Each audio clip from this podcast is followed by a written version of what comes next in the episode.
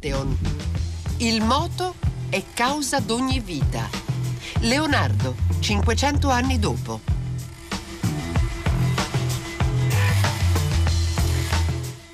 Buon pomeriggio da Paolo Conte e benvenuti ad un nuovo appuntamento con Il moto e causa d'ogni vita, il ciclo di Pantheon dedicato alla figura di Leonardo da Vinci. Oggi parleremo dell'interesse che Leonardo ha sempre manifestato per i fossili, che raccolse e osservò nei tanti luoghi raggiunti nel corso dei suoi numerosissimi viaggi. E la sua interpretazione dei fossili come resti di organismi vissuti in un lontanissimo passato appare ai nostri occhi modernissima stranissima perché sappiamo che questa idea si sarebbe affermata nella scienza moderna solo tre secoli più tardi. E anche questo ha contribuito ad accrescere il mito di Leonardo come un uomo in anticipo sui suoi tempi, facendo di lui addirittura un precursore della paleontologia moderna.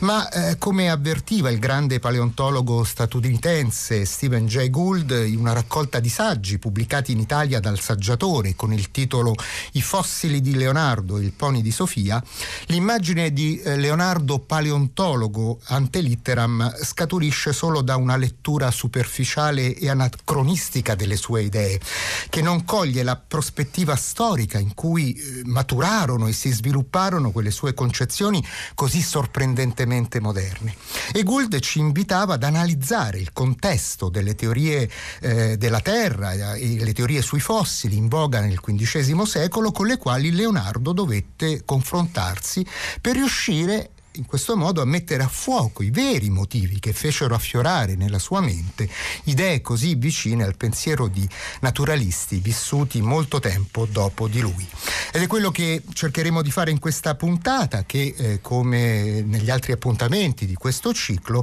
parte da un luogo. Oggi ci spostiamo a Castellarquato, in provincia di Piacenza, dove esiste un piccolo museo, il Museo Geologico Giuseppe Cortesi, che nelle sue collezioni paleontologiche raccoglie le stesse tipologie di molluschi fossili osservati da Leonardo tra il 1482 e il 1499, quelli che lui chiama Niki, e sono proprio gli anni in cui stava lavorando alla statua equestre di Francesco Sforza. Io mi chiamo Carlo Francù e sono il direttore del Museo Geologico di Castellarquato. Ci troviamo nel centro storico del borgo, che è un borgo medievale che si affaccia sulle prime colline che guardano la pianura padana in provincia di Piacenza. Il museo è operativo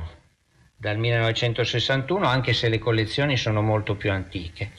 e si occupa soprattutto del recupero, della salvaguardia e della presentazione al pubblico, quindi con attività anche di tipo didattico ed espositivo, di quelle che sono le testimonianze fossili dell'antico Golfo Pliocenico, ossia quel braccio di mare che occupava la pianura padana fino intorno a un milione di anni fa. Qui sono esposti anche numerosi resti fossili legati a Leonardo da Vinci, quelli che il maestro chiamava nicchi. Infatti c'è una frase nel codice Leicester che parla proprio di questi fossili che è, vedesi nelle montagne di Parma e Piacenza una moltitudine di nicchi e coralli interlati ancora appiccicati agli sassi, dei quali quando io facevo il Gran Cavallo di Milano me ne fu portato un gran sacco nella mia fabbrica da certi villani, che in tal loco furono trovati, fra li quali ve n'erano assai degli conservati nella prima bontà. Quali fossili si riferisce in questo caso Leonardo? Soprattutto a quelle bancate ricche di conchiglie fossili e anche a coralli che si trovano eh, sui calanchi della, della Val d'Arde e delle valli limitrofe e che noi oggi conserviamo qui in museo. Bisogna infatti ricordare che già dalla fine del Settecento nei terreni argillosi e sabbiosi dell'area orientale dell'Appennino Piacentino e in particolare proprio nelle valli dell'Arda, del Chiavenna e dell'Ongina, quindi le aree limitrofe al borgo di Castellarquato, venivano alla luce testimonianze fossili di questo mare pliocenico. Ma come abbiamo visto, già tre secoli prima Leonardo da Vinci citò in modo anche corretto quelli che sono questi, questi resti fossili. L'amministrazione comunale di Castellarquato ha voluto intitolare proprio la collina che mette in comunicazione la parte bassa del paese con la parte alta, nella quale è arroccata la zona più diciamo, monumentale dove c'è anche il museo, intitolandola proprio ai Nichi di Leonardo, perché nella parte bassa c'è questa grande bancata di calcarenite giallastra ricca di resti fossili. Stesse bancate sono servite, squadrate, per costruire i monumenti più antichi che si trovano a Castellarquato. Quindi uno che viene a Castellarquato si trova a contatto diretto anche con queste conchiglie, passeggiando semplicemente dal basso paese all'alto paese. Quindi un invito a venire a visitarci, un invito anche a essere sempre attenti a quanto c'è intorno a noi, una cosa che Leonardo aveva capito bene e di cui gli dobbiamo dare merito. E allora facciamo nostro e rilanciamo l'invito di Carlo Francù, direttore del Museo Geologico Cortesi, a recarci a Castellarquato, nel Piacentino, per visitare questo museo, le mostre dedicate a Leonardo di prossima apertura che troverete sul sito di Pantheon, sulla piattaforma raiplayradio.it, ma anche tutto il territorio sul quale si era avventurato Leonardo cinque secoli fa. E intanto saluto e ringrazio per averci raggiunto negli studi Rai di Firenze Elisabetta Cioppi. Buon pomeriggio. Buon pomeriggio. Elisabetta Cioppi, storica della paleontologia e responsabile del Museo di Paleontologia dell'Università di Firenze, eh, dove lì, mh, mm, mi corregga se sbaglio, si possono vedere esemplari delle faune fossili che attrassero l'attenzione di Leonardo eh, mentre era in Toscana, è così? Certamente, sì, eh, le nostre collezioni conservano una grande quantità di mh, mm, fossili, eh, sia di vertebrati, ma più che altro anche degli invertebrati, appunto queste conchiglie, i nicchi di Leonardo, eh, che provengono ovviamente anche dalla zona di Castellarquato che abbiamo eh, ascoltato, eh, molto ricca di questo materiale pliocenico, ma senz'altro anche dalla Toscana, essendo le collezioni raccolte da secoli a Firenze e quindi in Toscana, proprio nel territorio dove Leonardo, oltre a essere nato, si è anche formato ed è anche il luogo che gli ha dato modo di uh, apprendere tutto quello che c'era intorno a lui, come diceva il direttore del Museo Geologico Cortesi, quindi di guardarsi intorno e da lì ha cominciato proprio la sua, la sua avventura, diciamo. E lì ci sarà una mostra di prossima apertura. Sì, e quindi anche noi non vogliamo fare a meno di celebrare il cinquecentesimo anniversario di Leonardo. La mostra è dedicata proprio a Leonardo e la storia naturale, quindi si svolge al Museo di Paleontologia e raccoglie però materiali anche relativi alla botanica e alla zoologia quindi tutto quello che riguarda proprio il suo esaminare la storia naturale, il mondo intorno a sé che poi eh, dopo ha ri- riprodotto in disegni meravigliosi e nelle opere pittoriche che conosciamo. Come mm, anticipava Carlo Francù, gli studi di Leonardo sui fossili trovano ampio spazio nelle pagine del codice Leicester. Ecco, a quale periodo della vita di Leonardo risale la composizione di questo importantissimo manoscritto? Eh, il codice Leicester eh, risale agli anni un po' più maturi, quindi dal 1506 al 1508 è stato composto con una magari anche aggiunte successive, ma ehm, è effettivamente un, un vero e proprio codice che, del quale che è stato anche recentemente in mostra agli Uffizi di Firenze in una splendida mostra e è l'unico codice eh, che è ancora in mani private eh, di Bill Gates e, um, si chiama appunto codice Leicester perché mm, dal 1700 circa è stato eh, di proprietà del lord del conte Leicester che ehm, quindi l'ha conservato finché non è andato in mano del, eh, del al magnate Hammer e successivamente poi rivenduto è rimasto quindi sempre in America. Contiene una grandissima quantità di eh, annotazioni e disegni anche ehm, di Leonardo relativamente proprio all'acqua, alla terra e quindi in gran parte a tutte le eh, considerazioni geologiche e paleontologiche, anche se non mancano negli altri manoscritti questi stessi suoi pensieri. Ecco Elisabetta Cioppi, Leonardo non fu certo il primo a maturare la convinzione che i fossili sono le vestigia di un passato più o meno lontano. È vero che altri studiosi, ben prima prima di lui arrivarono alle medesime conclusioni. Eh certo, sì, sì. Eh, diciamo che nell'antichità classica, eh, vogliamo, oltre ai pensieri anche aristotelici, ma più che altro anche Ovidio eh, nelle Metamorfosi e vabbè, Plinio ehm, nella Storia Naturalis, hanno già fornito delle interpretazioni su questi eh, mondi antichi che, dei quali noi ritrovavamo, l'uomo ritrovava delle vestigia. E allora dove stanno le novità che introduce Leonardo quando eh, studia e descrive i fossili nel codice Leister e anche in altri manoscritti eh, sono quelle appunto che eh, sorprendono proprio per la loro chiarezza.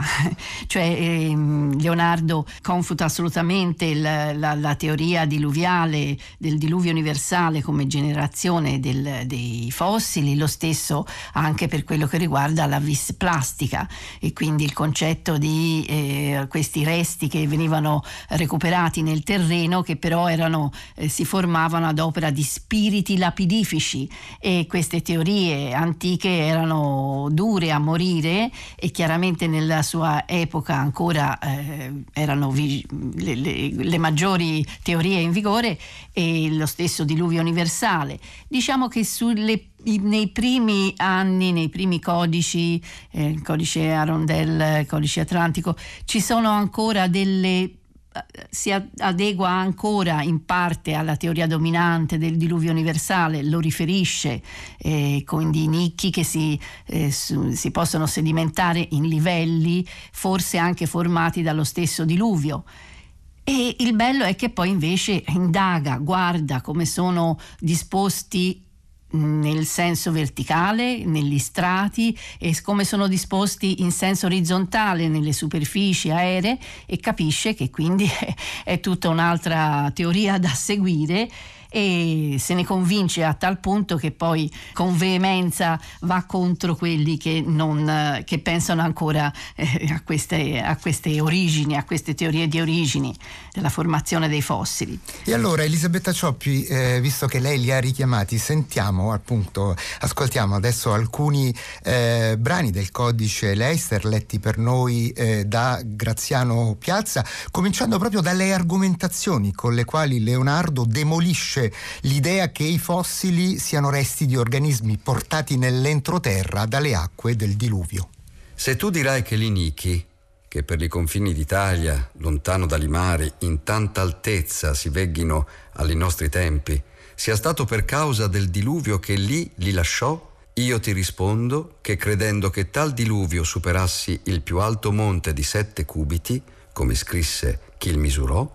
tale Nichi che sempre stanno vicini al liti del mare, doveano stare sopra tali montagne e non si poco sopra la radice dei monti, per tutto a una medesima altezza, a suoli a suoli. E se tu dirai che, essendo tali nichi vaghi di stare vicini agli liti marini e che, crescendo l'acqua in tanta altezza che gli nichi si partirono da esso lor primo sito, e seguitarono l'accrescimento delle acque insino alla lor somma altezza, Qui si risponde che essendo il nicchio animale di non più veloce moto che si sia la lumaca fuori dall'acqua e qualche cosa più tardo, perché non nuota, anzi si fa un solco per l'arena mediante i lati di tal solco ove s'appoggia, camminerà il dì dalle tre alle quattro braccia. Adunque, questo con tale moto non sarà camminato dal mare Adriano insino in Monferrato in Lombardia, che v'è 250 miglia di distanza, in 40 giorni, come disse chi tenne conto del suo tempo. E se tu di che l'onde ve li portarono, essi per la loro gravezza, non si reggano se non sopra il suo fondo. Il mare Adriano, citato da Leonardo, è ovviamente il mare Adriatico. Elisabetta Cioppi, sono eh, osservazioni, analisi molto acute e penetranti quelle che abbiamo appena sentito. Sì, e, e quasi provocatorie, perché questo, questa così dettagliata analisi del movimento di una, di una lumaca sulla Terra che doveva, secondo appunto qualcuno, raggiungere il, le colline del Monferrato e non ci avrebbe certamente impiegato i 40 giorni del diluvio universale, ma molto di più. Quindi eh, questo era diciamo, un modo per andare anche in maniera scientifica, se vogliamo, a contrastare quelle che erano queste teorie dominanti e quindi poi appunto ehm, è veramente diciamo così convinto che adopera espressioni abbastanza forti a volte a noi basta insomma non, non me lo dire più che, che questa è la, la teoria de, eh, da accettare sull'origine dei fossili è così evidente che sono i, te- i resti di un antico mare e che quindi non è possibile assolutamente credere ad altre, ad altre cose. E molto efficaci sono anche le argomentazioni che Leonardo adduce per confutare eh, l'altra teoria che lei, Elisabetta Cioppi, ci ricordava, che era allora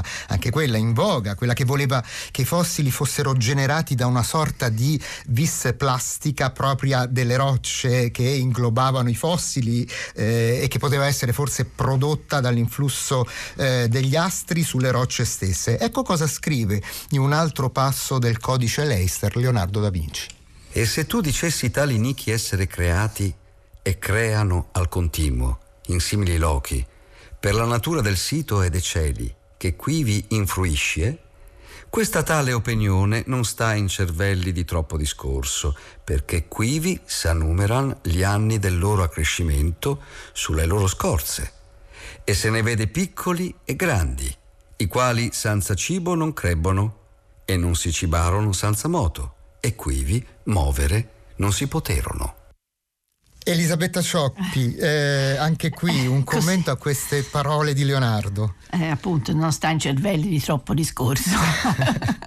è fantastico. Eh, sì, diciamo che mh, mm, è chiaro che ne, ci sono piccoli e grandi di tutte le dimensioni, giovani e non giovani, questi organismi marini. Quindi, se fosse stata la, la vis plastica che improvvisamente in quel luogo gli avesse dato un, un'origine, eh, non non sarebbero così eh, mossi e, e così eh, di, di, varia natura nel, de, del loro accrescimento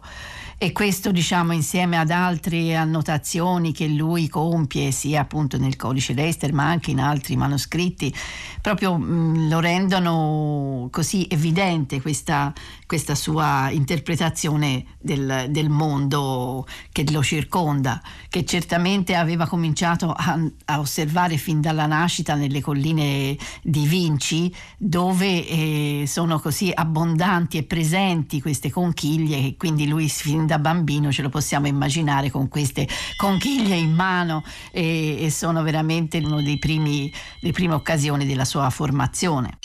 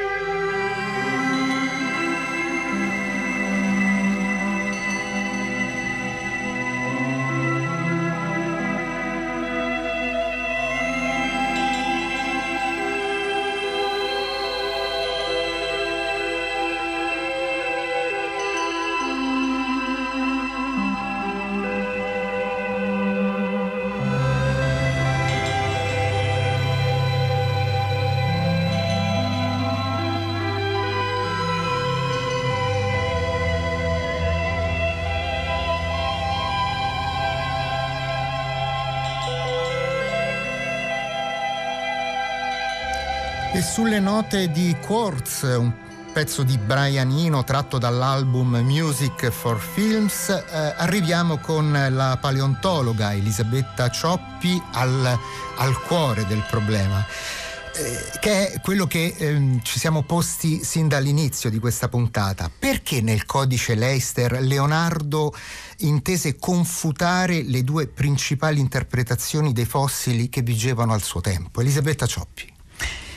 Certamente, eh, oltre all'immediata osservazione, l'interesse per tutto quello che eh, gli si presentava intorno, appunto, nel mondo naturale,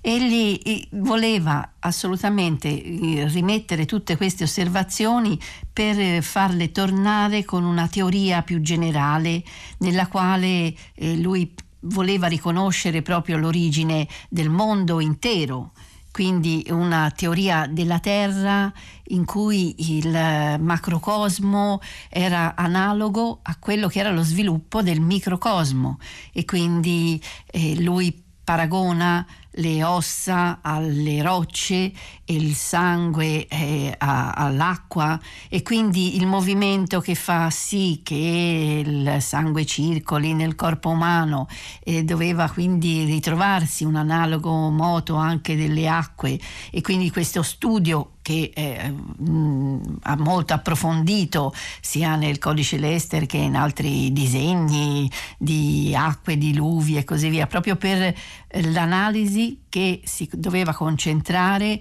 per trovare una spiegazione generale di tutto quanto quello che era il mondo in generale intorno a lui. Mondo che era costituito, come voleva la fisica del tempo, dai quattro elementi, acqua, aria, terra, fuoco e, e questi eh, elementi sì. costituivano sia il corpo umano che la terra, però c'era una, una, un problema appunto, quello di spiegare eh, la circolazione di questi elementi nella terra, visto che acqua acqua e, e, terra tendono ad andare verso il basso e allora qua eh, Leonardo si trova di fronte a un problema. Eh sì, si trova di fronte a un problema per il quale però i fossili in parte lo hanno aiutato a capire questo movimento. I fossili comunque eh, diciamo hanno corrispondono a un successo in quanto eh, si ritrovano appunto in cima alle montagne. Quindi c'è stato questo movimento questo movimento eh, è stato presente e quindi già qualcosa era eh, tornava in questa sua teoria. Quello che gli mancava poi era appunto questo riequilibrio generale questo spostamento delle acque verso l'alto dei monti e nelle sorgenti e tutto quanto.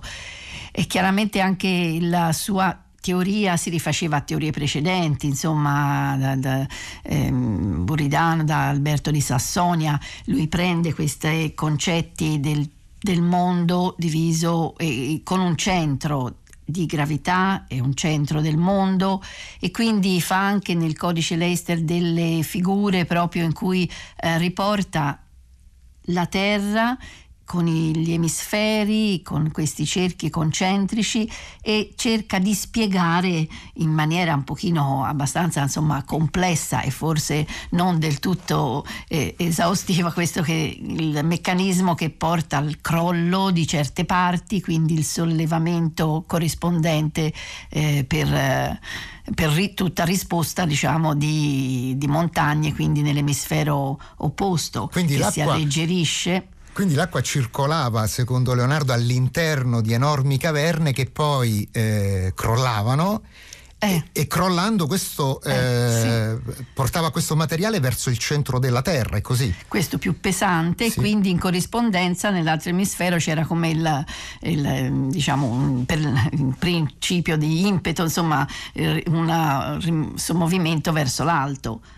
Però tutto questo diciamo, non era stato spiegato in maniera così eh, corretta e non è arrivato a, forse a, a comprendere quello che, che, non poteva sapere. Quindi, cioè, come eh, oggi sappiamo, quello che gli mancava era l'analisi dell'interno della Terra, ovviamente del nostro pianeta, e quindi analisi più profonde. Certamente nelle caverne eh, c'è stato, ci ha lasciato anche delle mm, bellissime frasi relative alla sua osservazione all'interno di queste grotte che poi raffigura anche in alcuni dipinti come nella Vergine delle Rocce, quindi dove vediamo queste, questo suo passaggio mm, in cui narra la sua entrata in una caverna e questo grande desiderio e paura che lo hanno accompagnato e che rappresentano quello che è sempre eh, forse presente in ogni studioso, in ogni persona intelligente che ha desiderio di conoscere nello stesso tempo paura dell'ignoto e che ha sempre accompagnato anche l'indagine del tempo geologico, no? l'oscuro abisso del tempo. L'oscuro abisso del tempo. Quindi possiamo dire, Elisabetta Cioppi, che eh, Leonardo dunque giunse a conclusioni corrette circa la natura dei fossili solo perché in fondo intendeva sostenere una teoria della Terra di sapore squisitamente medievale, cioè una teoria centrata sull'idea per niente affatto moderna di una sostanziale e simbolica unità e sovrapposizione tra la Terra, parte del macrocosmo, e il corpo umano inteso come, eh, come microcosmo. Ecco, ma queste idee di Leonardo sulla natura dei fossili e sul funzionamento della Terra hanno esercitato una qualche influenza sul pensiero dei naturalisti del Rinascimento?